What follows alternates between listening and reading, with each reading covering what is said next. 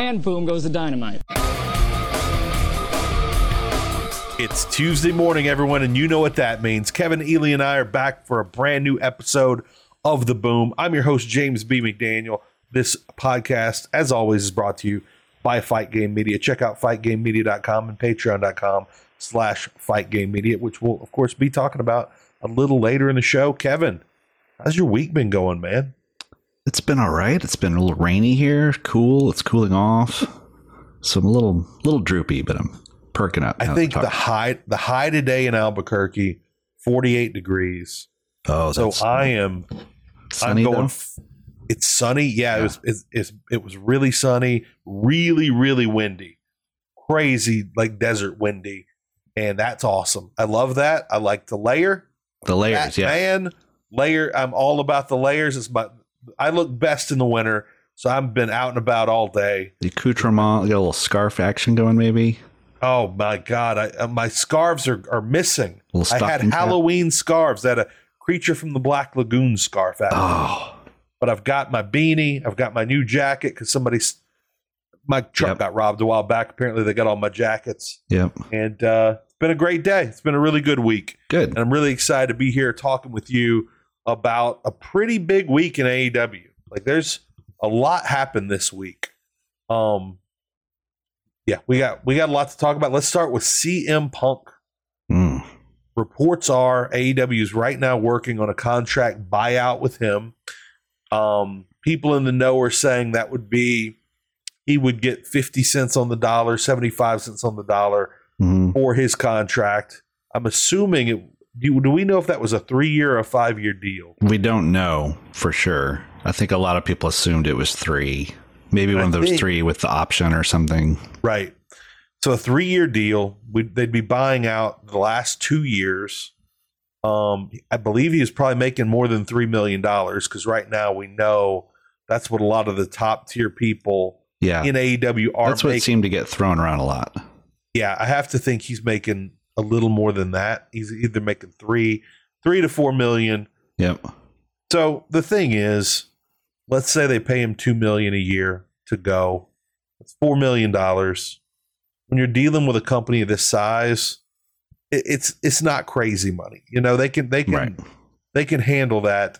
And this is a situation where Wade Keller is reporting that he talked to influential people in in in the backstage behind the scenes hmm at AEW, and they all said if if it went to a vote, he wouldn't he would not do well, and many said he probably wouldn't get a vote.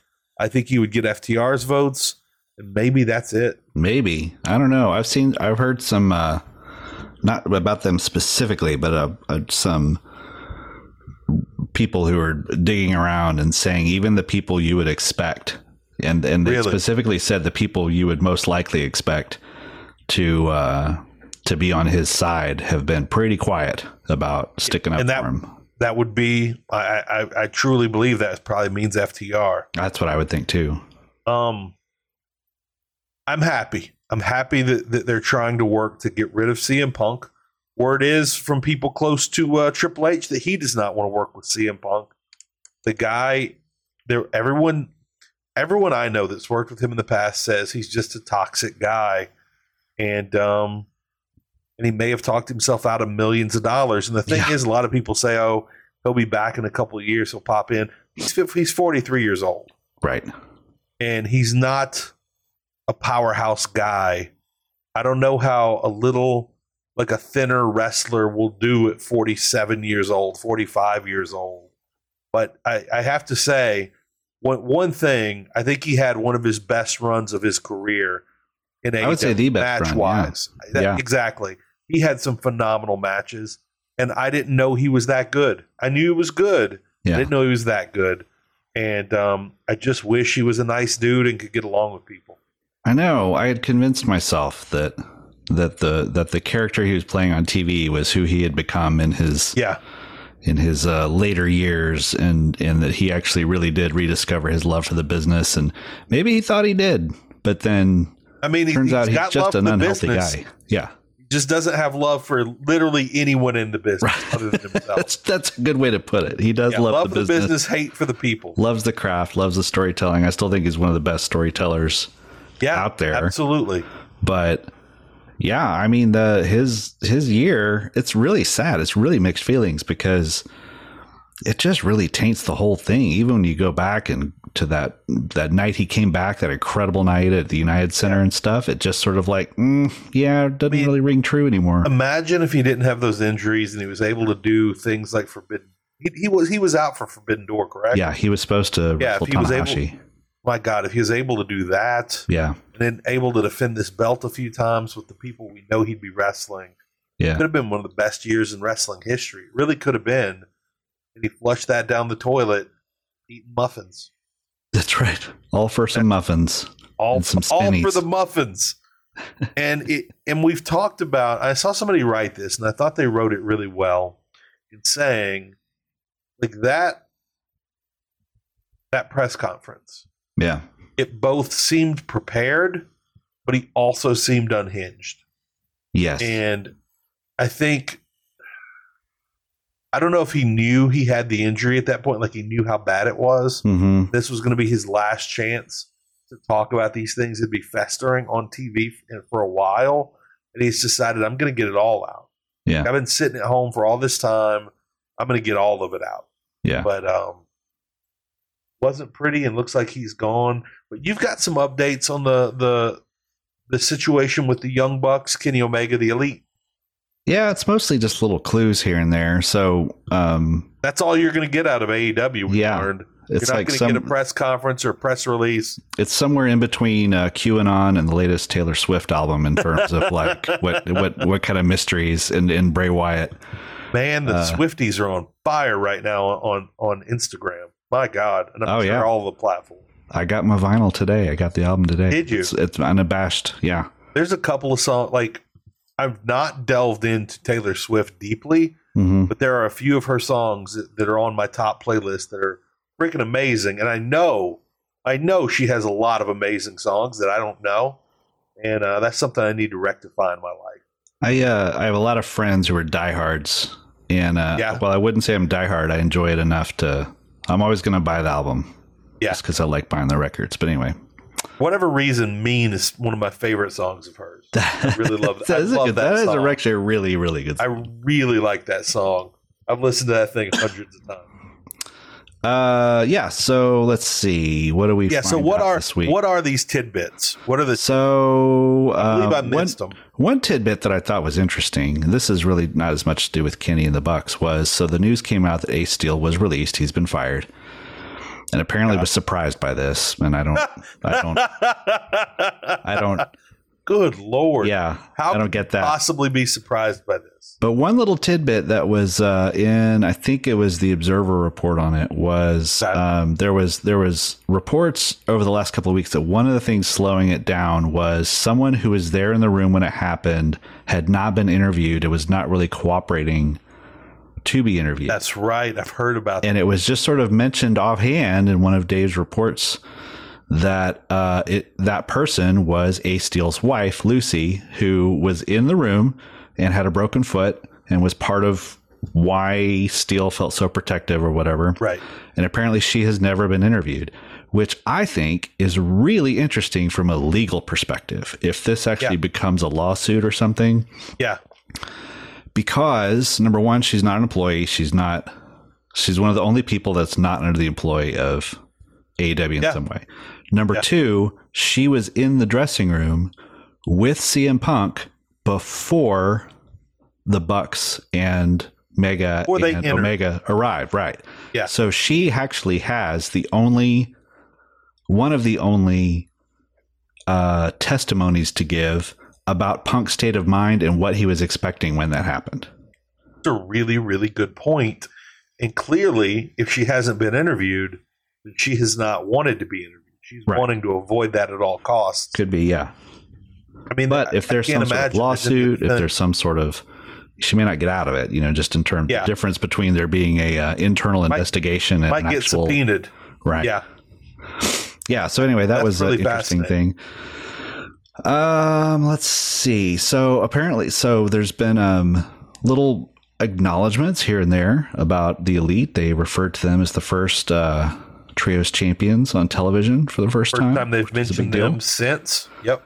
Um, and some people spotted uh, Bucks and Kenny in a TBS commercial for Dynamite that um, had footage from um, recent weeks. So it was clearly a newly edited commercial. Right.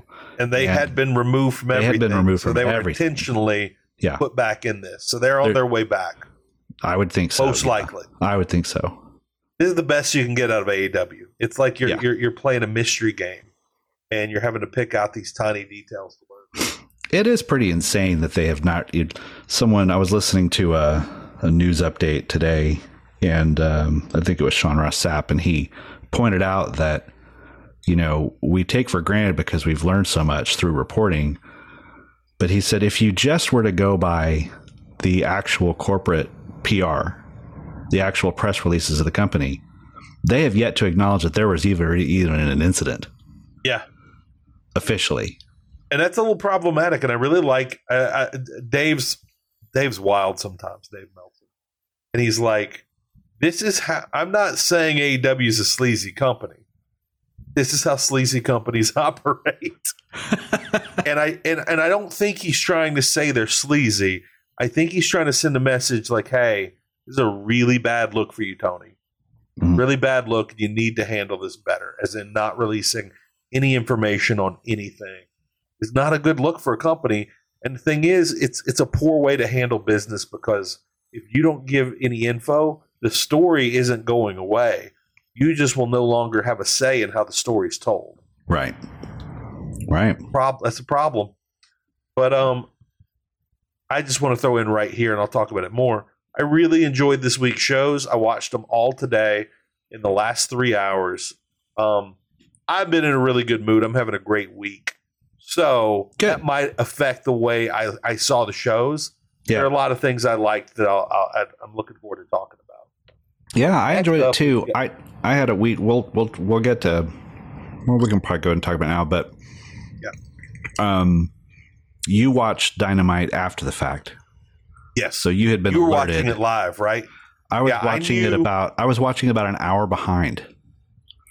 So, So I yeah, had, so we both knew something was happening with with Hangman. well, all I knew was that there was an injury. Some I saw a tweet that someone said, "Shame that the that."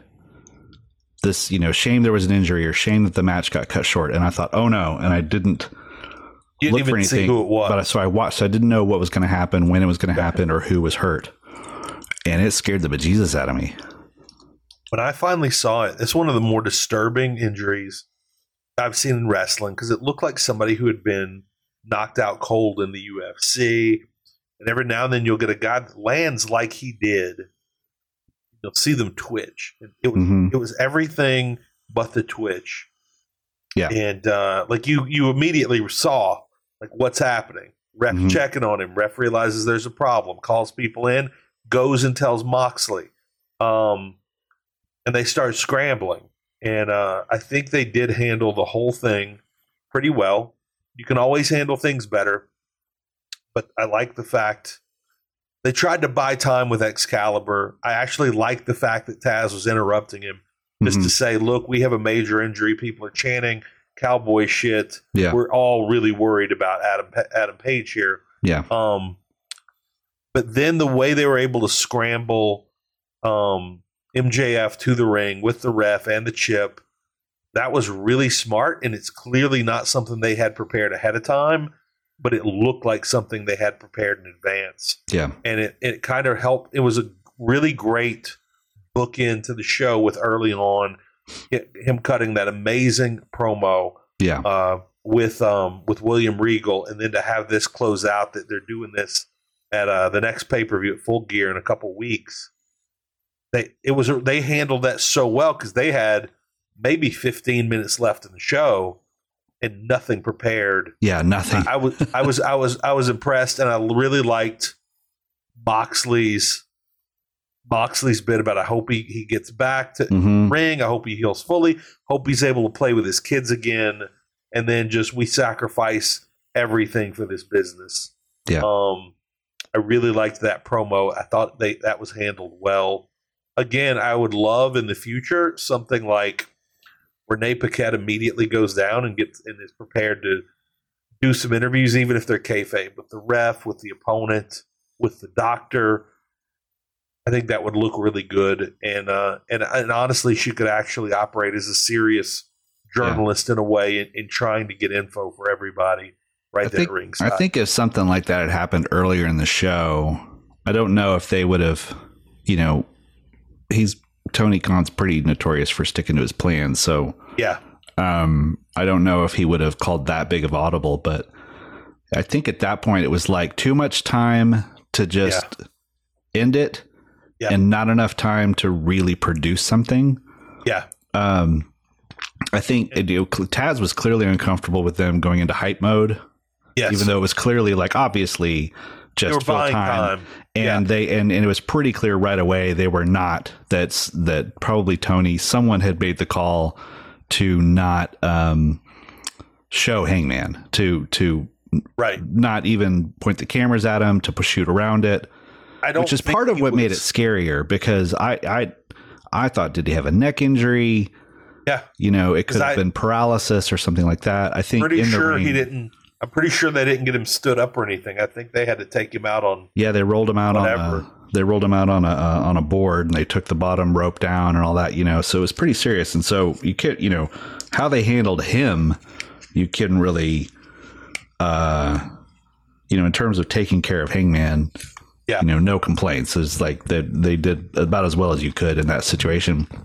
And I guess Mox, you know, probably at that point you know, he he had probably come to a little bit, and they realized that you know he's probably moving his arms and legs, and right, you know, it's probably just a concussion, and so at that point they're kind of like, okay, we can kind of move on with with the show. But you know, by I, the I, way, yeah, I can't imagine anybody listening to this doesn't know. But if somebody listening to this doesn't know, he's he's okay. It's a concussion. Yeah, supposedly no spinal damage or anything like that, um, which is is the best you can hope for. Yeah. That is the best news you could hope for in this situation. Yeah, really. Like is. you were saying, we didn't we weren't when they don't show anything, that's the mm-hmm. scariest. Yeah. Yeah, and there were um I got pretty worked up because uh as I was watching it, you know, I was behind a little bit. Yeah. Um it was before anyone knew anything, and so of course I'm going on Twitter to try to get news updates. Try to get info. Try to get info and uh there's not much coming. Um, but it's also Twitter, so the worst takes are out there, and immediately people were um, jumping on this being an example of uh, you know AEW's uh, you know notorious how they hide everything from fans and just using this to criticize them. And I was like, it has been one hour. Like this guy's probably just now gotten. He's probably still getting looked at. I think I saw that tweet. Yeah, and. Um, um I respect- you know, but emotions are high, like you like we talked about before. Like, you know, as a fan, you see someone that you follow and you see them get hurt like that. You know, you get worried and like you need to talk to people. You know, yeah, and uh, and to go and so I I I got pretty annoyed when people were using that to drop a hot take on Tony Khan. That was ridiculous. Look, Tony Khan is probably res- trying to respect Adam yeah. Page and his privacy right. by not showing him his his limp body getting loaded onto a board and rolled out and i really respect that decision. Yes. Now i would have liked a press conference soon after a press release and i think we got it. Got it within we knew within hours. a few hours. that's yeah. really good because again there's no information to be had until he's seen right. by a doctor and they've ran you don't know if there's a back injury until there's been an mri whatever. Right. You don't know and so two hours is incredibly fast. Yeah. To get that info out. So yeah. listen, we we've been criticizing Tony Khan a lot, and he's deserved it. Mm-hmm. Not for this. Not yeah, for not this. for this. Not even remotely. Yeah. Yeah, and I mean, you know, what a night. I mean, and then later that night, one of their video crew passes away in town. Oh so imagine being Tony Khan. I mean, you know, obviously Tony Khan's not the worst affected person by by you know this injury or the uh, Brian Muster passing away, but you know, but anything that happens, happens in a company, this happens. You're at the hospital with Hangman yeah. Page. Who everything's okay. I just called his wife, let him know, hey, he's okay. Yeah.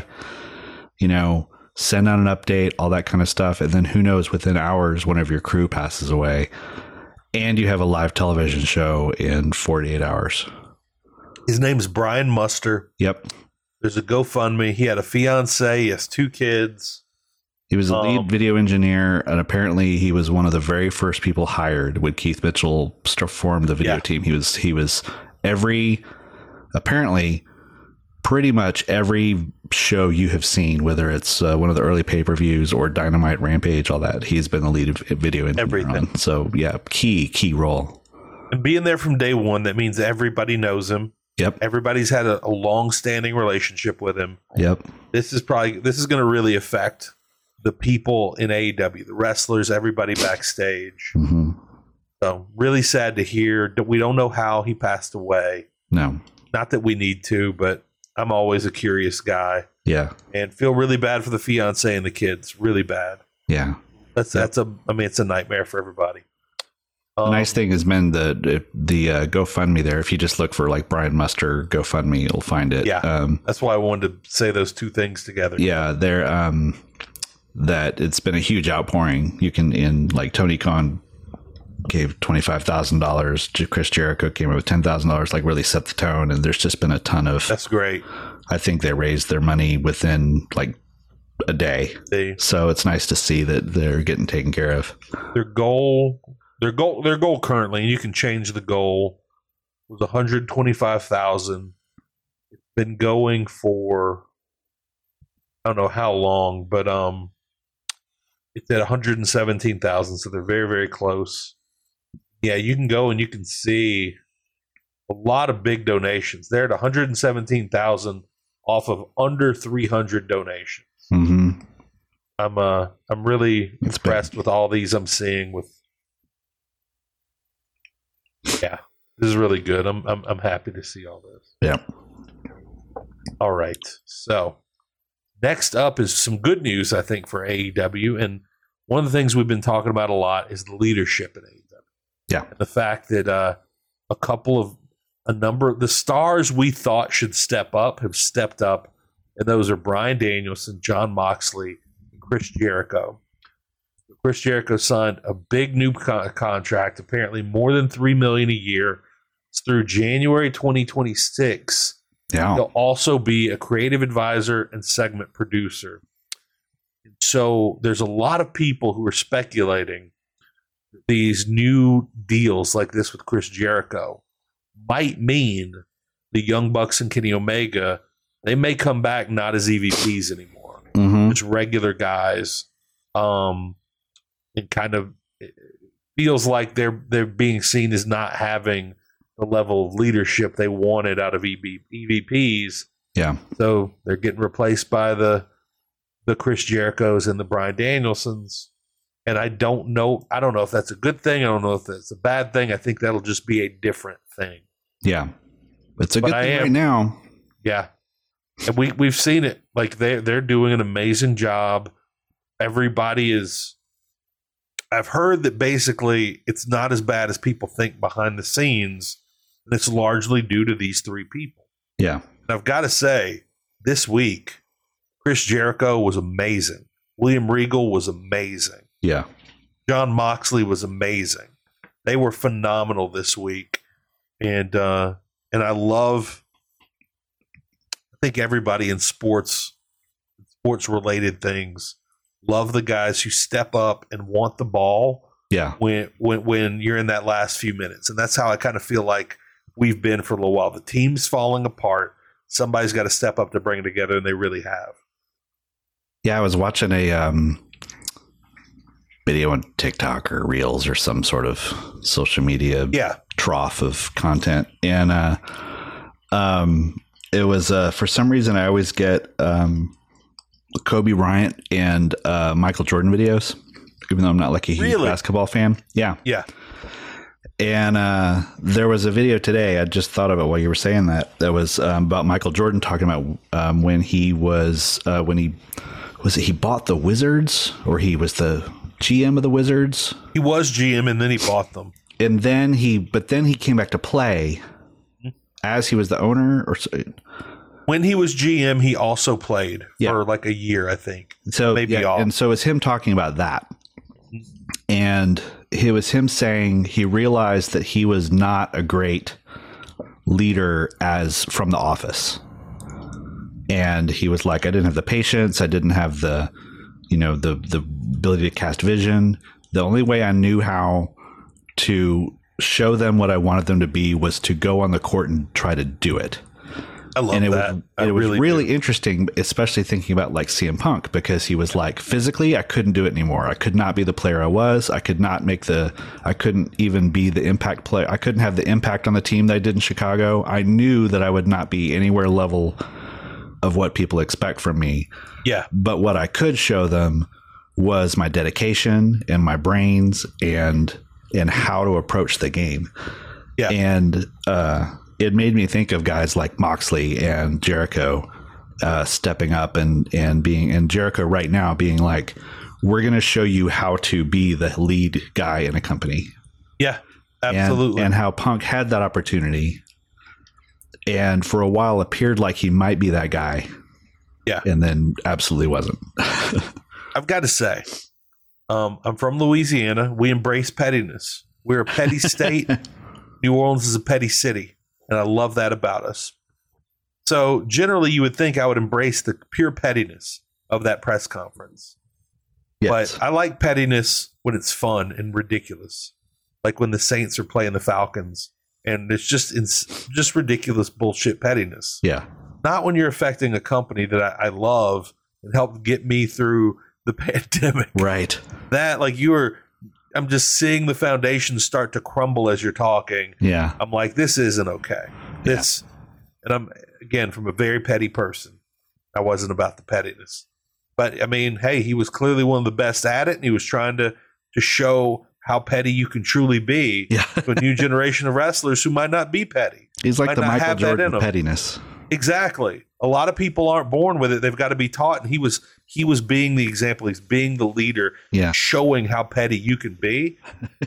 and the muffins, I think, helped so much in that. Because not only was it an incredible level of pettiness, it was also so dismissive of everyone he's talking shit about, as in this is all secondary to this muffin. Right. Like I, this muffin means more to me Yeah. than Adam Page, MJF, Colt Cabana Yeah. Combined. body combined. Exactly. Oh my God, I got us. I, I let us off the tracks there. MJF is speculated to have signed a contract extension. Yeah, we don't know if that's true or not, but um, um, Wade Keller in his reports said that he believes, and, and his logic makes sense, that uh, he would probably not be put in the position that he's in right now. If They thought they might leave him, le- le- Yeah. lose him in eighteen months. and there might be some sort of secret extension or, or something that they're, they're they would deny. Um, you know that he he probably got his money, probably got his extension. Um, I you know I believe it. Uh, I also Tony Khan also put the world title on Jon Moxley all summer without having a contract, so it's not like he's you know Yeah. not prone Yeah. to risk uh, Yeah. when it comes to that kind of stuff. But right now, Chris Jericho's got a new contract. Yep. Moxley has a new contract. I think it would make sense that, that especially when you're about to write off one of your major stars, to lock down the people who are important to this company. Yeah. And it's those two, Bryan Danielson and MJF, are really Yeah. the most important. Um, there's a lot of others that are important, but not to those levels. Right. Um, put MJF over Danielson. Yeah. As Yeah. much as I love Danielson, if Danielson were to leave right now and go back to WWE, it wouldn't be that much of a game changer. It'd be a big loss creatively. Danielson has felt like how do I say this? He has been moving storylines forward. He's been very important to the company for that reason. But in ring and character wise, he's felt a little like a B player. Yeah. The B the B guy to CM Punk, the B guy to Jon Moxley. He's just not felt like the main guy like he can be. And I don't know if he's interested in being the main guy. I don't know if he wants that or not. You can tell though, you can really tell that Jon Moxley wants to be the guy. Yeah. He wants to be that Roman Reigns, that that John Cena, and he's embracing it. And I kind of love that. I really love like how Mhm. much he wants it and how much he he clearly loves AEW. Like that man clearly loves AEW. Yeah. Yep. And Jericho seems to too. I mean, Jer- he, Yeah. he seems legit that like He really does. I I found my place where I can um and not just not just like in a like I'm running the show kind of place, Yeah. but like this is a place that I can truly He has Do what I freedom wanna do explore yeah. things. Mhm. And I feel like right now, and I've been real critical of Chris Jericho at times, but I feel like if he were to leave for WWE, I think that might affect AEW more than literally anybody else. Yeah, Maybe. Moxley more, but Chris Jericho has been integral to so, to it feels like ninety percent of the major storylines in AEW history Mhm. and some of the best skits I've ever seen in my life. Like him getting out of that, him cutting that promo in the hot tub, Yes. coming out with a belt, jeans, boots, everything, Yep, the leather pants And- in the hot tub. talking about releasing the, the, the hounds, and all these tiny little dogs are running out. That's that- right. That was literally during COVID. Yeah. I'm taking care of my elderly mother. Can't really go anywhere. Um, I made like I- it wasn't all bad. I was making really good money at the time, but like a like Wednesday AEW, like I like I I would tell Travel Channel HGTV, I can't work Wednesday nights. I can work any other night. Not Friday, Saturday, fine. Not Wednesday. It's like I needed AEW. Yeah, me needed too. it. Mhm. They gave and they were they got me. They literally got me through that pandemic. Yeah, I would say so. Same here. and Same and a here. lot of that was Chris Jericho skits Yeah. and um oh what was the yeah what was the name of the I can't believe I can't remember the name right now of his team um The inner circle. yeah the inner circle those Mhm. inner circle skits their their Yep. FaceTimes those were so good Yeah. so good Yeah, I was uh, doing a little research for our um, Hall of Hall of Boom, Boom. and and and and thinking about the COVID wing that we're going to Mhm. introduce. And Yeah, uh, I want us to do a COVID wing I've not Yeah. done the research I'm really glad you've done it. I put a couple of notes in there for some Okay. things, but yeah, Yeah, it does have to be like there are these tiny things I remember, like, uh, and I really loved when they introduced all the wrestlers at ringside. You had Mhm. the face side and the heel side, and every now and then a face would get thrown over the cage or Yeah. thrown over the railing, and I will never forget this one scene of Britt Baker beating a man with her sh- with her heel, yes. her shoe, yes, and there was so, like do it. There was something she did in the camera that just popped me like few things that popped me. yeah, And uh, that moment, that was one of my favorite moments from from from the COVID year, and I I'll never forget that. or Pineapple Pete. Oh man, Pineapple Pete, he he can triple his money everywhere. He, Yeah. That man sold some shirts. All because of Chris Jericho. Literally That wasn't even his name. His name That wasn't even his because. Chris Jericho called him Pineapple Pete. Oh, that was a great one. That was so good. oh my god! And Jericho was on fire on commentary. He was on fire. He was. That was so when he was good. still really good. Yeah, or Yeah, at least he was still really good. he might Oh, have been the same that he is now, but it was just a different climate. You needed something like that, and now, Yeah. just, you know, I think you're probably right on that. But I do think he's kind of his comments and his stuff like Pineapple Pete were s- spot on, yeah, and they're kind of not anymore. And I think it's maybe it's a little, it's not as new to him anymore. It's not as fun to him anymore, and he's already used some of his best witticisms. right. And he might not have that many more left. Yeah. All right, Well, let's see. Um, Hangman Page. We've kind of talked about Hangman. Um, really scary moment. Even watching it today, like almost almost a Mhm. week later, hmm really freaking scary. Even knowing he's fine, Yeah. you're like, oh, I hope he is really fine. Like I hope. Like Oh, this yeah. might be. The thing is, we hear concussion, and concussion can mean anything. He could be back next week on TV Right. cutting a promo. We could not see him for six months like Adam Cole, right? Right. Right. Um, who, by the way, I really miss Adam Cole. I do too. I, was just thinking Adam about that. Yeah. And that was another so thing good. where it's like when you see the difference in how they handled it, because at Forbidden Door, Adam Cole, if you go back and watch that match, there's probably several minutes in there that he should not have been wrestling. Yeah. And you can't really pinpoint exactly when and where, Yep. but there was just a certain point where you just sort of realize, oh, he's not all here right now. He's And not really in this match. Yeah. So I'm so glad that they just shut it down when they did uh, with Hangman. I mean, what else were you going to There's literally nothing else you could have done other than Moxley roll him over and pin him. I'm Yeah, glad they didn't do that because Yeah. what if it's a spinal injury? It right. looks exactly. like a spinal injury. yeah, Um, so yeah, I, I like how they handled it. And again, it's still a new company. WWE's been doing this for 40, 50 years, something like that, maybe 60. AW's been doing it for three. yeah. By the way, Puppet Up's been trying to shut this show down since the very beginning. I really should have taken her out to pee before we Oh, started. So, um, yeah, she might. Uh, even though the people listening can't see it, you'll probably see her on screen. Girl.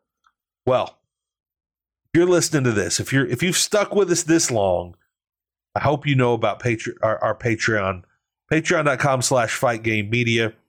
You get uh, extra shows from all our hosts every month.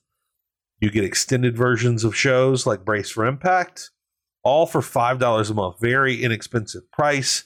Kevin, I, I am a subscriber. You are a Mhm. subscriber.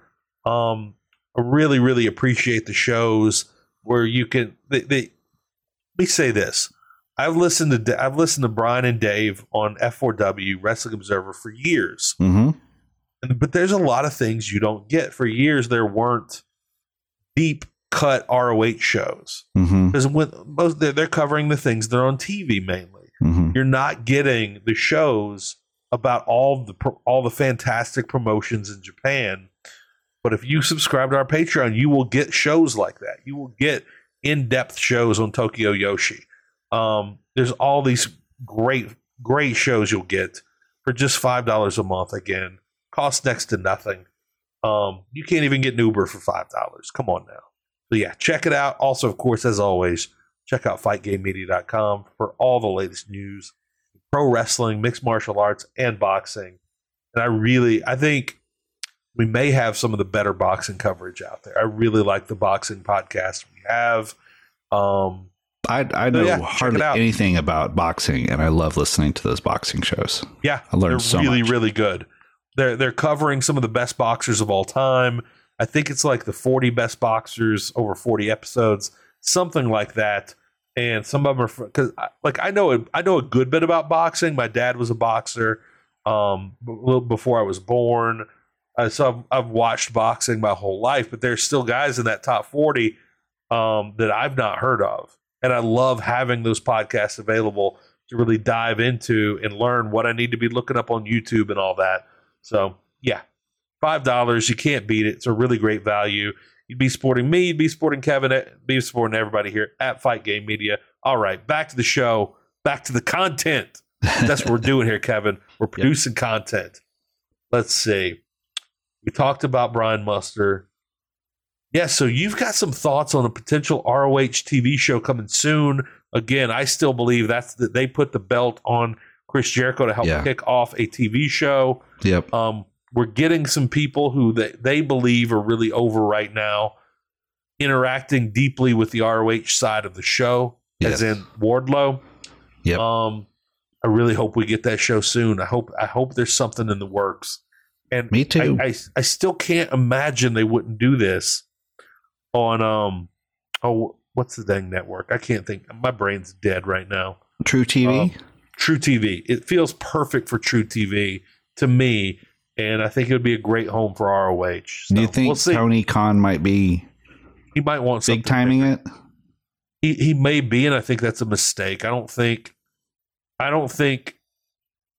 I don't think you're going to get ROH on TNT. I really don't. I think if you do, it's a mistake Yeah. because you need certain numbers Right. on a bigger network. On truTV, if they did three hundred and fifty thousand, that would be Yeah. huge. Yeah. That'd be a huge number for truTV. But But on on TNT, that's a complete failure. On TBS, Right. that's a complete failure. Exactly.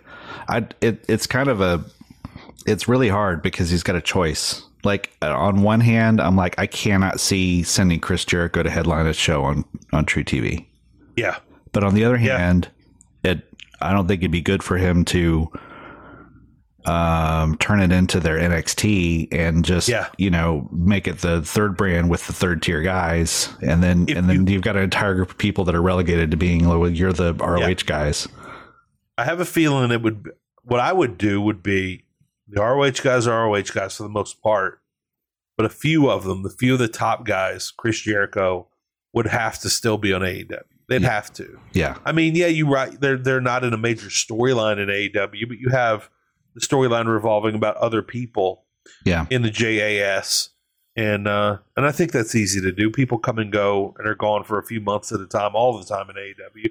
You never know what the hell's happening with them. right. Um, and There's there's something that's interesting that's kind of combining two of these little items that come up in the news today. So one was Tony Khan did an interview where he that when they announced the final battle is going to do the next pay per view yeah, um, on December 10th in Dallas, which is four days before winter is coming. Dynamite in Dallas, Dallas.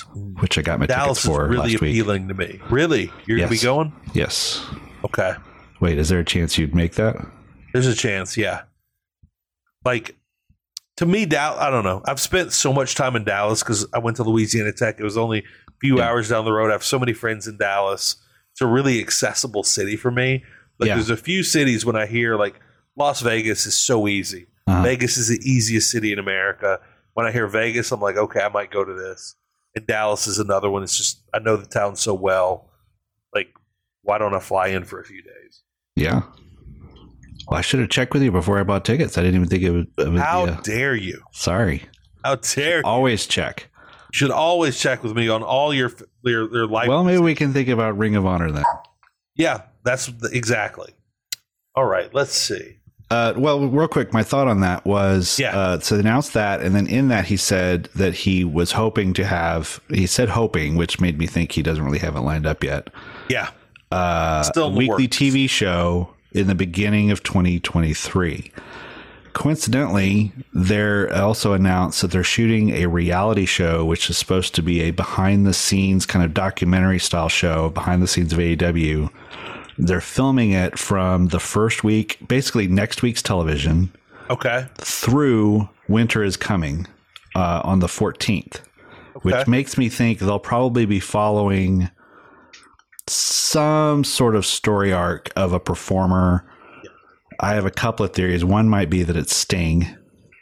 Like they might be doing some sort of documentary about Sting behind the scenes and his comeback Love and build that. to something big. I think it'll all build to something at Winter's Coming. Another thought might be that it, it's it's the build up to um, Final Battle, and they're going to use the documentary to launch ROH the TV show, which could be interesting. that could be interesting. You know, the show I would like will never be made because nobody like it's such a small portion of the TV audience that would like seeing it. Mm-hmm. I would love a documentary. It's not a reality show. It's a, simply a documentary about producing a wrestling show. Yes. All the people behind the scenes, the the people who were like so like sewing up costumes last minute, seeing the lighting people running around doing that, like all like seeing what Tony Khan's doing. Yep. I would give I'd give my my left arm to to see Yeah. that show. But again, such a small amount of people who would want to watch that show Right. probably won't be made. No, I mean, yeah, the like WWE Network does such a great job of those, like like twenty four, Yeah, you know, where they do the twenty four hour, you know, but they do it more as like standalones on big shows as opposed to like just what's, you know. But yeah, I mean, I mean, not to exploit, um, you know, the Hangman injury, but imagine seeing like one of the things I was like, I would have. Look, it would be good TV. I that would've- sounds callous, but it's true. Yeah, but I, I mean, but even that night, like watching them, just being someone who's fascinated by behind the scenes production and Yeah. things like that, and being involved in that to some degree, not like on a, a network live television or anything, but like I would have given anything to have heard the the the the chatter in the earpieces. Yeah. you know, Absolutely. to hear them vamping and saying, "Go to the promo," you know, tell Taz to be quiet. You know, like yeah. uh, you know, uh, Uh, to hear Taz, that. we will get we will get to Hangman Just Yeah. hold out, hold out for just a second. Right. Um, but I really one of the things I really liked about that was just the the reality of it. Like Taz was worried and he had to say something, Yeah. and I respect that. I really do, and I also respect, like, deeply respect that Excalibur knows I have to do this now to buy time while they figure out what's going on. Right. And he was working as hard as he could to Mhm. do his job, Yeah. and he was being professional, and Taz was being a human, a human being. Yes. Yes. And those are both really good things. Yeah. So I saw some criticism of the way that happened. That none of that bothered me at all. I liked what I liked what Excalibur was doing. I liked what Taz was doing. I understood it, and it And made even Tony, to me, even Tony compelling. Schiavone, Yeah. Yes. he was just steady and and was even. I think there was even a point where he kind of put his hand over to X, yeah. you know, and at last because Excalibur got a little flustered, Yeah. and This I think was you could tell that someone was in their ear while he was talking Yeah. and saying that, you know, and like they were going to toss to Moxley, but Moxley wasn't ready. And uh, I think Excalibur got a little flustered and didn't know what to do. And I, and I saw Tony just kind of go, and he would just say, "Moxley has the mic now." Just Yeah. it's ever so calm. it was great. Yeah. And Tony Schiavone has seen this type of thing before, probably a number of times. And he's not like and and I love that Tony's the is being that older experienced leader in that situation Yep. and he handled it all really really well. And when he taught when he said something it, it meant something. Yeah. It wasn't just chattering. And again, that comes from somebody with, you know, 30 years of experience. Yep. All right, let's see. Next up This Yeah, week's we TV. talked. Oh yeah, this week's TV. Let's talk about it. What do you want to talk about first? uh, did you happen to see the how they set up the Jon Moxley Penta match How do you mean? on they Twitter? set They had a video on Twitter. No, I didn't see that. So this was kind of one of those should have been on Rampage moments, I guess, because Wow, um, that's a brand new segment here on the Boom. yeah. Should have been on Rampage. Um, so they announced this match on Saturday by uh, publishing a video that was shot on Friday night outside of Daily's place. And it was Jon Moxley just cutting a promo, just as he's wont to do in the, you know, under the steps or something. It, Yeah, it was outside, actually. It was kind of in the parking lot because it was clearly at night. And he's just sort of doing his general, you know, come at me, bro, kind of promo. And I, I was a little disappointed in him because he said, you know, one of the things you've got to do if you're going to come at the champion is you've got to show no fear. yeah. And then as he said that, Penta just walks up with Alex Abrahantes and is like, "No fear, you say?" And then they cuts a promo, uh, basically in Spanish. And then uh, Alex does his whole Penta says thing, and you know says, "I respect you as a champion, but you know I'll challenge you." And uh, talks all this trash to uh, and challenges him to a match on Dynamite. And then um, Mox just looks at uh, Alex and says, "You think I don't speak Spanish?" After he translated it, and then walks away. And then they announce the match. That is So awesome. I don't know how they're going to actually justify. You know, there were a lot of people. You know, typical. Um, you know, any they're just really bad about lately. Just sort of dropping these things, you know, Yeah. here and there, and you, you can go back and forth on like is social media an effective way to do that? Is it better than doing it on TV? You know, ideally you're doing both. Um, but you know, I give them a lot of grace because they're scrambling I don't with a lot care. of things this this week. Legitimately, I don't care about any of that. Yeah. All I care about is I'm excited about this match. Yeah, Like I really love the. I, I've from It'll the be fun. beginning. I've thought Penta is a guy that I would love to see in the singles. Like I don't Mhm. want Rey Fenix to get hurt, right. but if he did get hurt, yeah, I think Penta Which would he be will. awesome. He will. Yes, he absolutely will hurt himself. Penta would be awesome for six months to a year in the in the title picture. He's Yeah. a legit guy. He's not that. He's not that small, and he's an amazing performer. And I've, I've for whatever reason I've liked him more than Rey Fenix for a long time. And it might be the face paint and the mask, but I I seriously love this guy. And anytime. I'm going to see him against a really top guy, it's really it's exciting because you know it's going to be a fun match. Did you watch Lucha Underground when it was a thing? It was awesome. Yeah, it was phenomenal. awesome.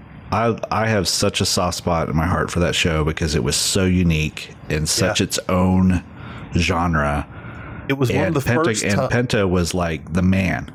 Yeah. And so we know he can be the man. And the thing is, we've had lots of wrestling shows that try to be truly different. hmm And Lucha Underground was the first one that worked. Yeah. It was truly different and gave you something completely new in wrestling that we didn't know we, we, we even could get. Right. Oh. All It right. was pretty out there, but it was fun. But Yeah. yeah, I think I think uh I think the match is gonna be fun. I'm sure that what they'll do I'm sure Excalibur will come to some convoluted explanation about how Penta earned the shot by winning the main event of Triplemania, which I have no mm-hmm. problem with. That's you know, you win Yeah. you won in the WrestleMania of the one of your partner companies, Yeah. then yeah, give him a title shot. and I and I and I really do like that AEW respects and, and talks about AAA, New Japan, and we've got these belts from other companies that, that show up, and um, Right. that's something we've never really had before from a major Yeah. company ever. Ideally, about that. Of course, ideally, it would have been better to, you know, have a segment on Rampage or Yeah. even Dynamite and, you know, show. I don't know if you saw any of the photos of Penta after that main event, just all bloodied, holding the mask that he won from Villano 4. It's like one of the, it's like a pretty iconic wrestling photo now. Kevin Ely, And- you, you've got to get in the habit of, of like DMing me things when they pop up. I. DM you some. I'll, I'll be you. DM yeah. me some. Yeah. Okay. Send it all. anything, friend. anything and everything. anything, send it. I am ready for it. Look, I, I've got to go to work every day. God knows I need some distractions each and every minute of each and every day. Yep. Um, by the way, let's let's talk real quick about a match this week. Okay. Um, that women's match that after the fact we get S- Saraya. Yep. We get the Saraya run in. She battles Britt Baker into the crowd. They disappear Never, never to be seen to be again. seen again. They are still brawling on the concourse this very minute, ladies. Yep. But then Riho comes out and saves Toni Storm. And I love that it just I love that we have this big new star in Saraya. And and and the whole segment just became a Riho segment. Right. And everybody was so excited she was back. And I loved listening to Bryan Alvarez saying she came out looking like she was all of 55 pounds, Yes. which is 100% correct, Bryan. she did. Yeah. She looked like she was 50 pounds. She's never looked smaller in her life. I know. I think it was her outfit, like It was her the skirt dress. and everything was very over. Well, not oversized, but it was It was the way it was cut was like it looked like it was too big for her. Yes. And it was all very thin and Mhm. I don't know, it just Yeah, she she looked looked like tiny. a waif. She Yeah. looked like a waif um battling full grown adult people. Yes. Um but I love that Riho's back. Um really excited to see that. Do you know how old she Rio is? vis- No. Do you? What's your guess? oh my god. Listen, if you told me she's 22, I'd believe you. You told me she was 71, I'd believe. I, like, I'm gonna guess. I'm gonna guess. I'm gonna go a little high. Oh man, I was gonna say 27. See, I was I would have guessed Okay. like early 30s. All right. She's like 25. Oh, I was almost right. Yeah. Do you know Almost. do you right. know how many years she's been wrestling? how many? Like 17 years. This literally like six. I just looked this up this week because I was like, you don't really know that much about Riho. Researcher found out she debuted for Ice Ribbon, uh, women's promotion in Japan when she was nine. She started Listen. wrestling when she was nine. I think this is a clear example. We've got to go easy on negative one. We Yes. like he is ancient compared Yes. to Riho when she started. Right? He's so behind the curve. Yeah. Oh my god. This is wild. I bet she weighed the exact same and was Yeah. the exact same height when she started at nine. Like she has not grown a single inch Yeah. since then. I think that's highly probable. That is great. My God. Kevin Ely, you are a great podcaster, my friend. You're just digging for the Just- you're digging for the info. I had some downtime at work. Let's see. No, but that's gonna be fun. Riho and Jamie Hayter, that's gonna be a fun match. That's going to be That's gonna be awesome super match. fun. Riho's It's- hot because she's just coming back. Yeah. Jamie Hayter is actually hot. Yep. Everybody's behind her. She's got she got to speak this week on the microphone. Yes. Uh huh. That's a super rare event for Jamie Hayter. I was Planted some interesting seeds with the with her Yeah. thing of saying one of us will be the world One of champion. us. Yeah. I can't wait for I cannot wait for for Jamie Hayter versus Britt Baker. And yet again, this is another Tony Khan storyline that has been going Yep. maybe since Riho debuted in professional wrestling in the Yeah. 1980s. I'm hoping this is what I'm hoping. My little fantasy booker mind's been going, and I think Okay. I think uh, Jamie beats Riho in a very impressive fashion this week. Throws her around, bumps like crazy when sh- when Riho does her Darby Allin dives and stuff. Yeah. Uh, they finally start to pull the trigger on her. That win gets her the title shot at Full Gear against Toni Storm. She beats Toni Storm for the world title, and now Britt has to be in the position of being her second banana, and she Oh cannot deal with it. That would be I love that. That's such a great story of th- three or four weeks of Britt Baker just seething Yeah, just as the number two. because they've made a point. One of the things I meant to look it up, her record. Britt's been losing a lot. A lot, yes. Um, and so I think there's something to that. I think they're going to have tell the story that she's in the slump, Jamie's on the up upswing, and and it's she'll either prevent Jamie from winning the title or she'll win the title, and Britt uh, won't be able to handle it. Right. And I'm looking forward to that. Looking for Britt's win loss record right now. She's lost. She lost to Shida because she dropped the pin last week. Okay, there we go. I want to say find she's the lost her last like three or so.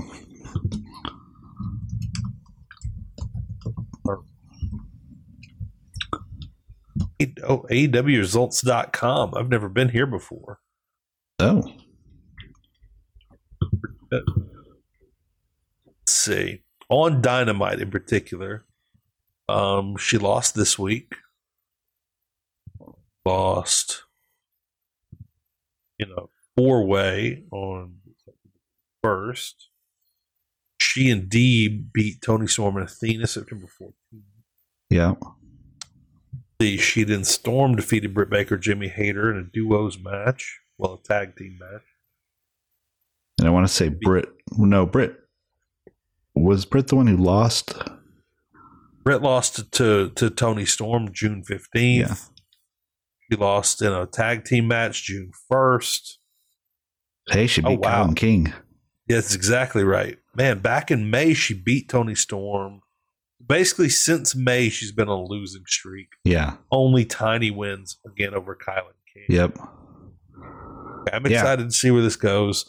This is thing is, I realized there are two storylines happening in the women's division, and I like them both. I really like what they're doing with Jade right now, and I really like what what they're building to here with Britt and Jamie Hayter and all this. But they need to get there because this has been Yeah. building for a long, long time.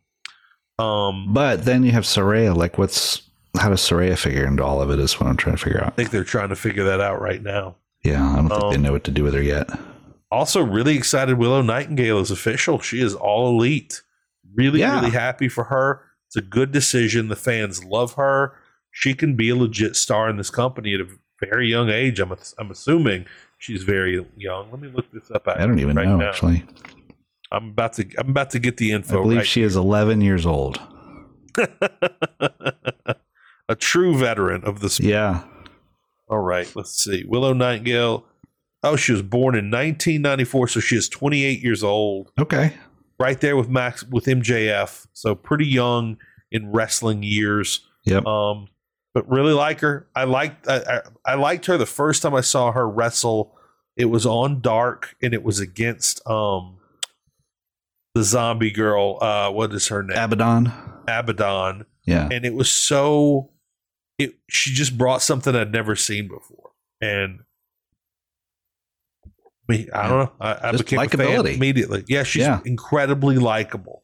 She is has that personality, that it factor you don't see very often in young wrestlers, and so super excited about that. Yeah, she had a um, She's our- interview after the show on Twitter that was like a, a nice little backstage interview after she did, where she kind of kind of out of character a little bit, reacting to getting their contract. That was really nice.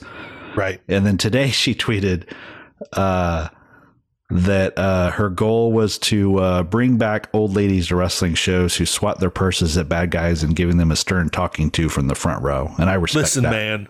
Every time you watch Mid South, Oh, yeah. WA from the in the eighties, Yeah, that's all you see first row yeah, is old ladies. And yeah, where did they go? How did we lose them?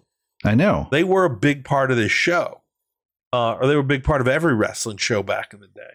Yeah. That's really great. Okay, here's what I want to do real quick. Okay. Let's go through the matches from the shows that have already happened. Uh huh. Talk about a couple things like that I think it'll be fun to talk about. Then we get into heat, heat index and kind of close the show with it.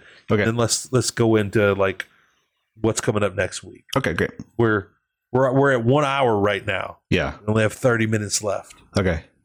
Okay. Death Triangle beat Best Friends. That was that was a fun match. I really like that one. Yeah. Um and again, dissension in Death Triangle. Rey Fenix kept Pac from, from using the hammer. It's interesting to see where this is going. If they're separating Pac, I think Death Triangle immediately goes back into the tag team title picture Mhm. really, really quickly. And right now, I would like to see that. I would love to see some man. Give me, give me some, um, give me some them versus uh, uh FTR like that. That like that's Yeah. that's something I'm missing that we used to get all the time in AEW was just killer tag team matches like that. Yep. Yeah. We got to get back to that. I, I'm pretty done with packing the hammer though. Like it's just Yeah. kind of. I, I, thought think, I thought they told it. I thought they ended it well when Orange Cassidy beat him. yeah, Uh, that that was a good way to retire that. So I was kind of bummed that they kept bringing it back out. But I'm all for I'm all for Well, anything that gets Pac it's- active though. yeah. It's an established gimmick that's gonna that's gonna lead to the breakup of this ta- this this group. I'm excited to see that. Uh, what did you think of Storm Shida? I thought it was good. I really enjoyed Yeah. it. It's it was nice to see a women's match that really felt like a real, A real solid, match. hitting Yeah. match. Yeah, And Shida, I'm I'm so happy to have Shida back. I love Shida. yeah. I it's great. really love Shida. Um, And yeah, you can tell they've worked together a lot and that they enjoyed working together a lot. And it was the most fun I've had watching Toni Storm because as much as I like her, she just hadn't been lighting the world on fire. not at all. And Um, I yeah. like how, I like what you put in the notes. Hard hitting match. That's Yep. exactly right. That's the one of the things that have been lacking in AEW's women's division. Um, let's see what's next here. I, you know what? Let's talk about the MJF Regal interview. A Oh, lot yeah. of people think that was MJF's best promo. yeah, I don't. It was really, I, I, I really liked it. Uh, I don't. I think he's done better promos content wise, but delivery wise, I think this was it. I think this Yeah. may have been his best delivery wise, and is- I freaking loved the reactions of William Regal. He was mhm. so good. He was so good in this. I um this is also I'll I'll plug our sister show, the uh the Dynamite show with uh Paul Fontaine and Jeff Hawkins. I love to listen to their breakdowns of this, especially Jeff because um his background is a as a performer and improv and, and just kind of Yeah. knowing uh, like how to coach people and stuff like that. I'm always interested in his notes and I don't remember if he specifically brought this out, but the kind of thing that I was seeing with him um, you kind of saw the story in the promo because um, MJF clearly had this laid out. It was something he probably has been, you know, when I get in an angle with William Regal, this is my monologue I'm going to tell, right? So it's probably very well planned. Uh, every beat was planned out. Um, but as terms of emotion, he was almost bubbling over, you know, like he Yes. he was so in it. And what it reminds me of is like when you're in an acting class, um, or you see someone who's when they're getting it, when someone's Yeah. like figuring out how to really lose themselves in a moment or a character or a scene, and sometimes it's almost too much. Yeah. That's kind of what I felt from that. Yeah, and I, I was- can't decide if that's right on that line. right. right and on I, that and line. I think it was good. Uh, it was almost too much, where it Yeah. was like he was almost out of control of his emotions and not really controlling it. But but it worked because he was seething so much, you know. And That's what it was. It was the seed. That's The the seething- wording. The, the- seething yeah. nature yeah, of that promo. and the story was so great so compelling so well told so so visual the way he told it you could you could picture it you know him sitting there and saying all right sunshine show me what you got you know Yeah, and then telling him and and um jeff didn't love regal's reaction because he felt like the smiling kind of undermined him a little bit and i disagreed because i I disagree. I completely buy the character of William Regal, who I don't care if you're on my side or you're against me. What I want is everyone to be the best at what they do. Yeah, And- number one, number one, he wants MJF to be the best he can be, Yeah. and number two, the whole point was everything MJF is angry about is exactly what Regal wanted to happen. Right. Like where he is right now today, the reason he is on top is because of what Regal did, and Regal Yeah. did it to make him become who he is today. Yeah. That's why the, the smile was there because he's watching this guy be what he wanted him to become, Right. what he did this for, And, and it was phenomenal. and he played he took the story he didn't just respond he took the story to another place because MJF had this monologue that makes him very sympathetic Yeah. I'm a kid who's with the dream and you squashed my dream, you know. And um Regal then I think Regal could have even played it up even more. If Yeah. he had worked on the material a little more with him, he could have played it up even more like when he says, "Oh, I'm sorry. You got a tryout when you were 19 years old uh and we didn't answer your email."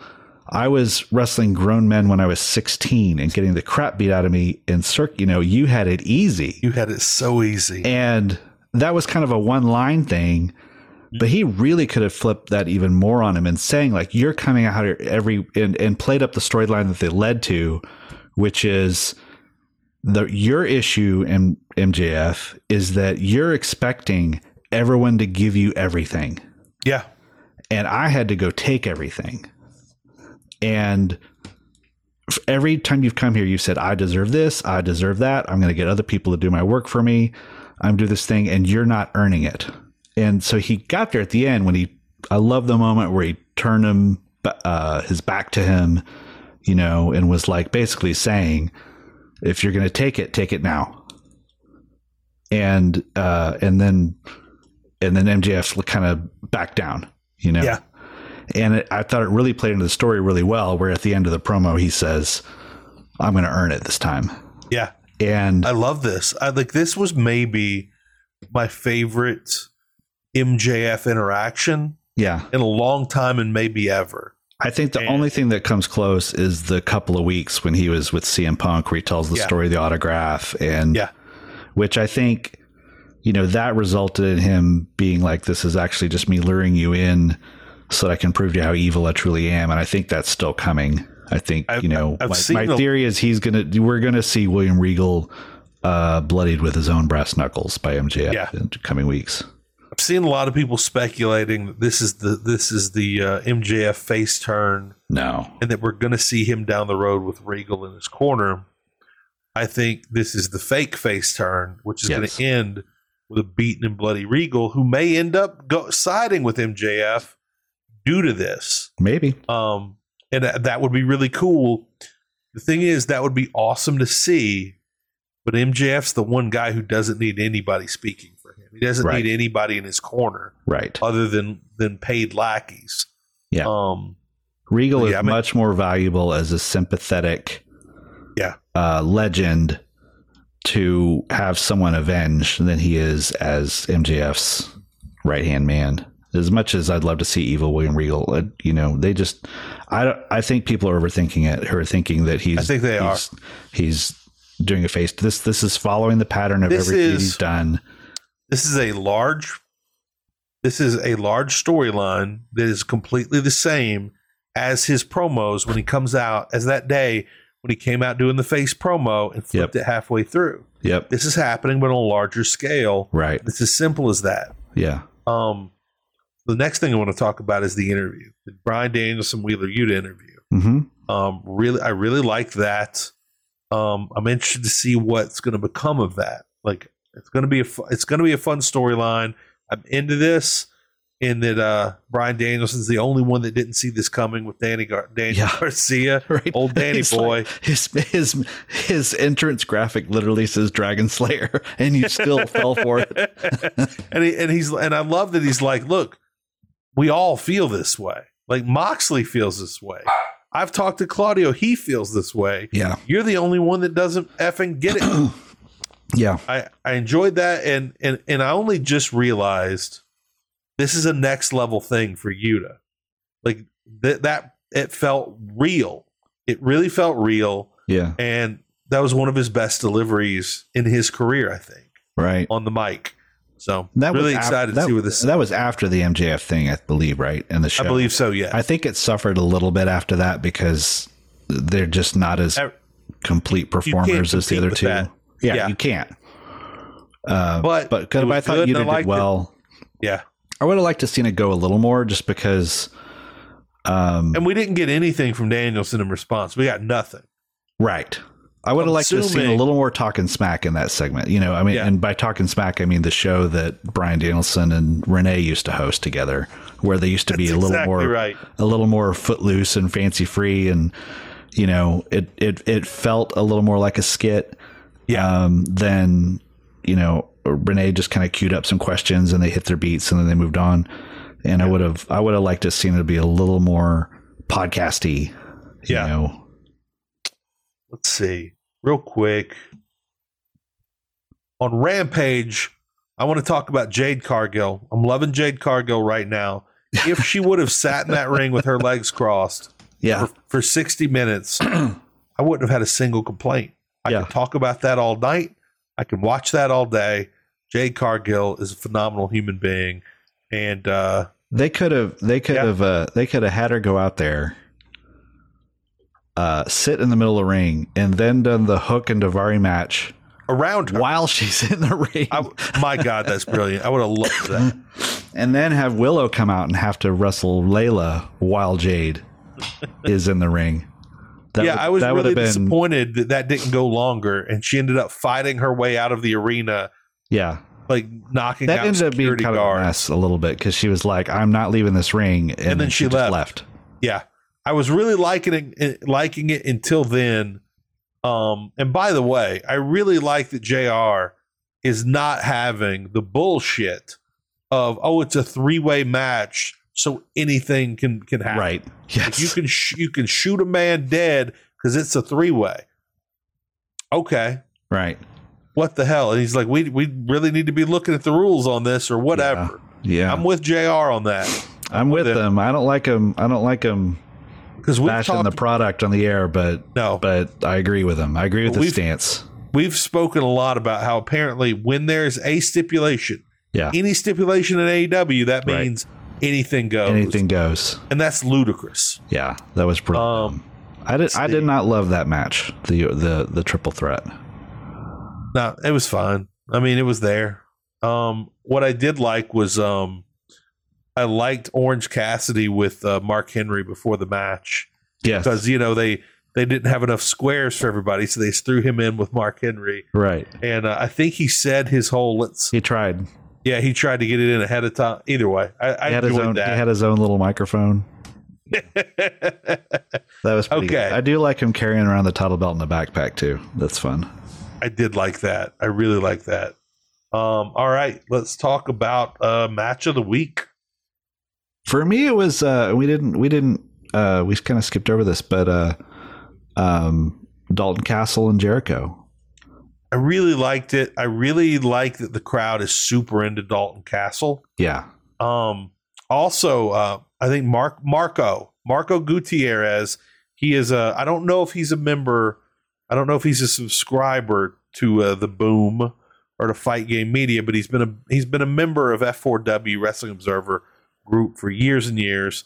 And a, a, a couple years back, when Dalton Castle came to Vegas, Marco got to be one of the boys. Oh, Um, so I want to give a quick shout out to Marco because I actually I'm excited to know uh, at least someone who was briefly one of the what's- boys. one of the boys. I loved them beating up Jake Hager, Yes, taking his hat, yes, and then him fighting them all off and yelling into the mic or yelling into the camera, "I love this hat." yes, yes. That was really entertaining, It was. and it reminded me of some of the things they did with Jake Hager during during COVID, and it's a great way to use him. He's just a big dumb guy who loves his hat. right, Um, Jake Hagar. yeah, Jake. I miss I miss how Jericho used to always call him Jake Hagar. Oh god, that was great. Um, no, Yeah, that was was, a re- it was a really good match though. It was a really good match. And it was the kind of thing that like I'm I kind of miss a little bit. And I was and I was thinking about this when I was looking up stuff uh, for our Hollow Boom thing was there they used to do there used to have more often uh, matches that were just really memorable. Yeah, because and and sometimes it was because the match was awesome and sometimes it was just because the character was insane or or some moment happened that was just you know wild or something like that. And the Dalton Castle coming out and just getting the full Dalton Castle entrance from the center thing with Yeah. the throne and the human staircase and you know the long entrance and um and just having a really solid match you know and Yeah, having all really stuff solid. with the boys and all that it was like okay that's the kind of thing that's like you know i would have shown that to a friend who doesn't watch wrestling right. so this is how fun it can be No, absolutely. It really can be a lot of fun. And I think he's brought something to AEW that's been missing for a little while. yeah So I hope he I hope I hope we haven't seen the last of him here. Um, real quick, should have been on Dynamite. Um, everybody needs to see Renee Paquette on Hey Hey EW. And for for whatever Yes. reason, the way the video was titled, I thought, wait, did they kick out yeah um, RJ RJ, City. City. and replace him with Renee Paquette, but I don't think they have. I haven't watched the whole thing yet. no they haven't no but they clearly they, they have yeah it was it's super entertaining Yeah. and uh, Um, I, I hope they keep it up and then, of course, you've got uh, FTR versus Aussie Open on New Japan World. Listen, Oh, subscribe to RJ. Subscribe RJ said. Subscribe to New Japan World, everybody. It's Yeah. a great deal, and you get to see phenomenal matches. All yeah it's like with the exchange rate it's like eight dollars a month yeah, and just The knowing that it's deal- available to you yeah. The only better deal in, in professional wrestling right now is Fight Game Media. Uh, it's That's right. Patreon for only five dollars a month. That's right. Yeah, this match is awesome. It's it's uh it's not as I I don't put it up over the uh, Briscoe brothers matches, but it's God, a, no. it's a close It's number It's really three. good. It's Yeah. yeah. That's the thing when it get when something approaches an FTR Briscoes match, Yeah. that's a hell of a match, man. Like I was watching it thinking my match of the year ballot might be all FTR matches. I'm okay with that. I'm abs- the thing is, they've earned it. Their Yeah. fi- their matches are better than everyone else's matches Yep. because they've worked harder and they are great storytellers in the ring. And the thing is, so are the Briscoes. They've Yeah. worked hard for their characters. They're unique characters in wrestling, and they tell great stories. So together, these guys have been phenomenal. All right, let's get to the meat here. Let's get to the heat index. Do we have an honorable mention this week? Uh, I had uh, Willow Nightingale as my honorable mention. Just so That's happy great. for her. Um, you know, her match wasn't all that great, but you know, she's great. So I put her on. there. She is great. Like, and I feel like everybody loves Willow the same as everyone loves the acclaimed, maybe not to the same level. yeah. Everybody, everybody likes Willow. Yeah, And she needs so- something like that. She needs something. I don't know what it is, but she needs Yeah. something to add to her act that gets people like the scissoring thing. I mean, it doesn't have to be a catchphrase, but it can be Yeah. something that just gets them behind her. Because even though she's lost three times to Jade Cargill, I think if, with a few months they could tell a great story to have her be the one to beat her in like mind that at January. I wouldn't mind that at all. I don't think it's going to happen, but I would love that. And uh, I hope her whatever catchphrase she develops or whatever. I hope it involves bringing old ladies back to the ring. That's right. that. way. Maybe that's it. Maybe we can get Sue the, to she's come. the old old lady thriller or something. I don't know. yeah, All right, number five. I got the acclaimed. They're still Everybody loves them. super over. Everyone loves them. They got their trademark back. They got the uh they got the uh They got their trademark back by not by winning the match, by Yeah. attacking the people who hold the trademark and Right. ripping it up. Therefore, legally, yes. they no longer have the trademark. right. That works. Oh my god! That in wrestling legality, wrestling, that's what that works. works. And they promised that they would stomp him in the nuts, and they did. They absolute they went hard on the nuts on the yam bags. The old yam Um, bags, the yam bag right. region. By the way, really excited for their match next week. I feel like this is a really big match with the former champs versus the new champs.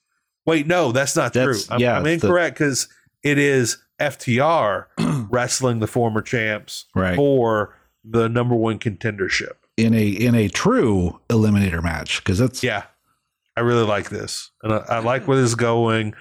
And I, I don't think we've seen this match before, have we? no. No, I don't think we've I'm- seen a claim against either of them, and I don't think, No. and, and I know we haven't seen FTR against Swerve and Lee. So I that, really yeah, that should Keith Lee had the great, op- the best opportunity to deliver the the indubitably line. He did, which seemed to really confuse and piss off um, Swerve Swerve Strickland. And I'm also really looking forward to their breakup, maybe after this match. Maybe I think it should be. Yeah, I think. Yeah, I, I really don't need to see the acclaimed versus these guys again. no. Uh, so No. I would like it for the to be this match. Yep. Okay, All right. number next. four, Kevin. I got uh Chris Jericho. He's still the man. He's a really big deal. Yeah. He's helping to hold this company together. God love Chris. Two companies together. That's exactly right. Although he's trying to destroy Right. ROH, Yes. everyone in ROH. Save it by destroying it. Yeah. That's exactly right. By re- reforming it in his image, in the image Yeah. of Jericho. I thought I thought he did a great job. I've I've been a little down on him in the ring because he's been trying to like play at the very very very tippy top level of in ring work with some of the But best guys, and he can't. But with a guy like Dalton Castle, though, he can have a great match, and he did. It was so, he put they put on such a great show in that. yeah, and that finish was awesome too. That it that uh that uh what is it? The Jon Jones spinning elbow thing. That's right. uh, what oh, actually looked pretty name, vicious. The uh, Freaking um, name of his, of I just went blank on it. I'm always blank, so God knows I can't help. Yeah, I, I've the Judas blank. effect. the Judas effect. Yeah. How did he? How, Yeah, I I, thought how looked pull that awesome. out. Yeah, it looks so good. Okay, number three. I got Dalton Castle. Who knows if we'll see? Like, I kind of was like, this was so awesome. We're not going to see him for eight months. I feel like that's a little high, Yeah. but I totally understand why he's there. Why you got him that high? Because again, he's something new that's Yeah. really over. He's really working with the crowd. Yeah. I kind of put him that way because I, I, I was really saying, like, okay, who would I be the most excited about seeing next week? And That who you And- came up with? and that's and and and you know not as much as the guys in one and two but like Right. based on that week he's someone that i'd be like great i want to see him next week too Right. Okay. Dalton Castle's the number three. Who is at number two, Kevin? jon moxley and i'm going to do a little shout out to hangman page in there because Yeah. uh, they had a i thought they had a really good match going And, And, it uh, could have been probably so been special match. with Probably would've 15 been really more minutes or whatever. yeah so That's that's, a shame but uh moxley he's the ace and he carried the company uh you know i think he's holding up his end of the Yeah. the mjf feud and he's acting like the champion he needs to be for mjf to potentially beat him i would have mjf beat him Yeah, I'm really I'm really curious to see how that match is going to go. I'm really excited. We now have the main event for Full Gear. Yep. Last pay per view, we did not have many matches this far ahead of time. no I'm really glad they're getting them out We have- there on we have- paper. we have four full weeks of tv eight episodes of tv between now and then Yeah. And uh We've got the main event. We know what it is. yeah that's great They can sell tickets for this for this fight, um, unless MJF gets injured or like which would really Ugh, god forbid terrible. yeah All right, who's your number one? The MJF. He's, to be. he's next level. He Had is next be. level right now, and he's he is he is becoming. I hope they don't overthink it. I don't think they are, Right. I don't But- think they are either. but I mean, he is on his way to becoming the signature star of AEW, and um, and I hope he gets there. I think I think if it's up to him, he will. I, I've said this before. He feels like a young Ric Flair to me, in that he can be a face, he can be a heel, he can be a heel that everybody loves, or a face that you kind of hate. Yeah. He can do anything, and he can do. And I don't. I think he could do anything at a drop of a hat. If a referee told him halfway through a promo or halfway through a match, whispered to him, "You've got to go face right now," Yeah. he could freaking do it with, with not Yeah. miss a beat. Oh, he could easy. And, And I and think- that's somebody that can carry a promotion for a lot of years. Yeah. I Oh, think he can do it. Yeah. He is looking crazy. He's jacked. right he now. did nothing on his time off but work out and absolutely. take vitamins, I his, guess. his pecs. Oh my god! yeah. A little bit of acne on the face. So I don't know if there's I any mean, look, he's, there. he's but saying his prayers. He's taking his vitamins. That always causes a little acne. You know, Sure. That's, that's how that Little. works. Everybody knows this. that's true. Yeah. Yeah. I mean, you're No. talking to a man who used to be known as Mark Doctor MD. That's I know right. I know. I know a few things here. Yeah. So I think, um, I, you know, I, the thing that I'm really excited about, even to kind of bring it full circle to talk about Punk in the beginning, was when Punk and MJF had their feud. I thought that was the best told feud in oh, two decades, probably. Yeah. Yeah. And a lot of that at the time I attributed to Punk because I thought Punk's such a great storyteller, the levels to it, all that stuff. And I think Ooh, it was definitely there. But after seeing MJF in this feud, I think he brought way more to that than we gave him credit for. I think you're right. And I think, you're 100 percent on a storytelling level. I think he is thinking deeply about the story, the MJF story, and I Yeah. think Tony Khan is giving him the lane to tell that story. And I think as long as he doesn't blow all of his stories in the first three, you know, three years of his main event career, Yeah, uh, you know, he'll he'll come because he's digging deep for this stuff. And uh, really is. and By the way- and yeah, and I hope he doesn't burn out. But I think that I also think that we were not offended enough at the at how kind of callously CM Punk dismissed uh, MJF in his in his promo yeah, in his uh like MJF is is legitimately going to be a superstar and is a superstar. yeah.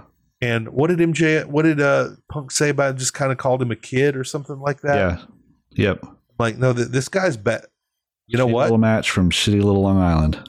I'm going to say something here that might get me some heat, and I don't I don't give a shit right now, Kevin. Okay. MJF is better than CM Punk. CM Punk knows it, or he should know it. Maybe he doesn't, but he Yeah, should. no. Yeah, you're right. I you're think right. he's better on the mic, and I would argue he's as good in the ring. And maybe take better. it back to the earlier discussion. Uh, Chicago all out. Punk comes back. We are Chicago. Wins his title in his hometown. Comes back from his injury, and the entire arena of his people is chanting MJF. And I do not think And you know what? that sat well with Mr. Brooks. Same thing just happened in Cincinnati at the end of the show. Yep. Everyone was chanting for MJF in Yep. Moxley's hometown. Yep. He can ta- turn any crowd. He proved it in Chicago. He can pull. He can turn any crowd into his fans in America with their hometown guy in the ring. He can. He can. He can completely suck all that out, all, all that love out, and, and, and project and get it on, on his side. Yeah. And I've never seen anything like that in professional wrestling. Yeah. I don't even think Ric Flair could do that. Not to that level Not to that the, the level. level of support CM Punk has is probably unmatched in Chicago, and Punk just grabbed it and took it for himself Yep. with ease. Better than CM Punk, and that's why WWE wants MJF, AEW wants MJF. Right now, nobody wants CM Punk. Nope. Or the, the I was about to go a little too far there. About Yeah. to go a little too far, but uh, yeah, I'm really excited for MJF right now. I feel that, that's the thing is this week felt like there were a lot of things I could get behind. I can get behind Jade Cargill trying to get her belt back. Yeah. I could, like MJF has me fired up for his match. Um, the acclaimed, I'm fired up for everything they're going to do next. Every rap, I want, I want everything from, I want, to, I want everything from the acclaim. Yep. And I'm really into what's happening with Britt Baker and Jamie Hayter. And for a while, we haven't really had those storylines I was super invested in, but we do right now, Kevin. Yep. Um, my heat index was very similar to yours. Um, I I had Adam Page in it just because the concern for for him. Yep. I had Dalton Castle as honorable mention. Um, and I actually had Willow Nightingale at number five. Nice. Just super excited for her. Love her. So yeah, really similar heat indexes this week. Let's talk about what is coming up, what we're excited for. Okay, let's see what is going to be on Dynamite this week. Moxley versus Penta, Riho Jamie Hayter, Swerve and Keith versus FTR, Bryan Danielson versus Sammy Guevara. I think is going to be a really good match. Yeah. Cesaro and Yuta versus Jericho Garcia. I, I like all those. I'm excited for all those. Yeah. I don't know which one I'm the most excited about because I'm really hyped for the Penta versus Moxley. I'm really interested in this Danielson versus Sammy match, and then the the the FTR match. Of course, I'm super hyped for that. I'm like, this is a really good week. I don't think we have anything for Rampage yet, though. No, nothing for Rampage. That FTR match is clearly my number one. That's Yeah. It, it's just There you go. after watching that Aussie Open match and then just being like, it's FTR on Dynamite in a tag team match. Finally, Finally, for the first time They're- ever, they are not gonna. They're gonna try to give you everything. And- yeah, Keith Lee is such a special guy. hmm in that he gives you something different in the ring than most wrestlers. And, and Swerve is the exact same. And they you so rarely see them against that Keith Lee archetype or that Swerve right. archetype. They could. I think we're going to see a lot of things we haven't seen in this match, Yeah. guys, and that's really really exciting. Yep. All right, we got a great week ahead. Um, from Kevin Ely, from myself, from everybody here at Fight Game Media. Have a great week, everybody, and we hope to see you back here again next Tuesday.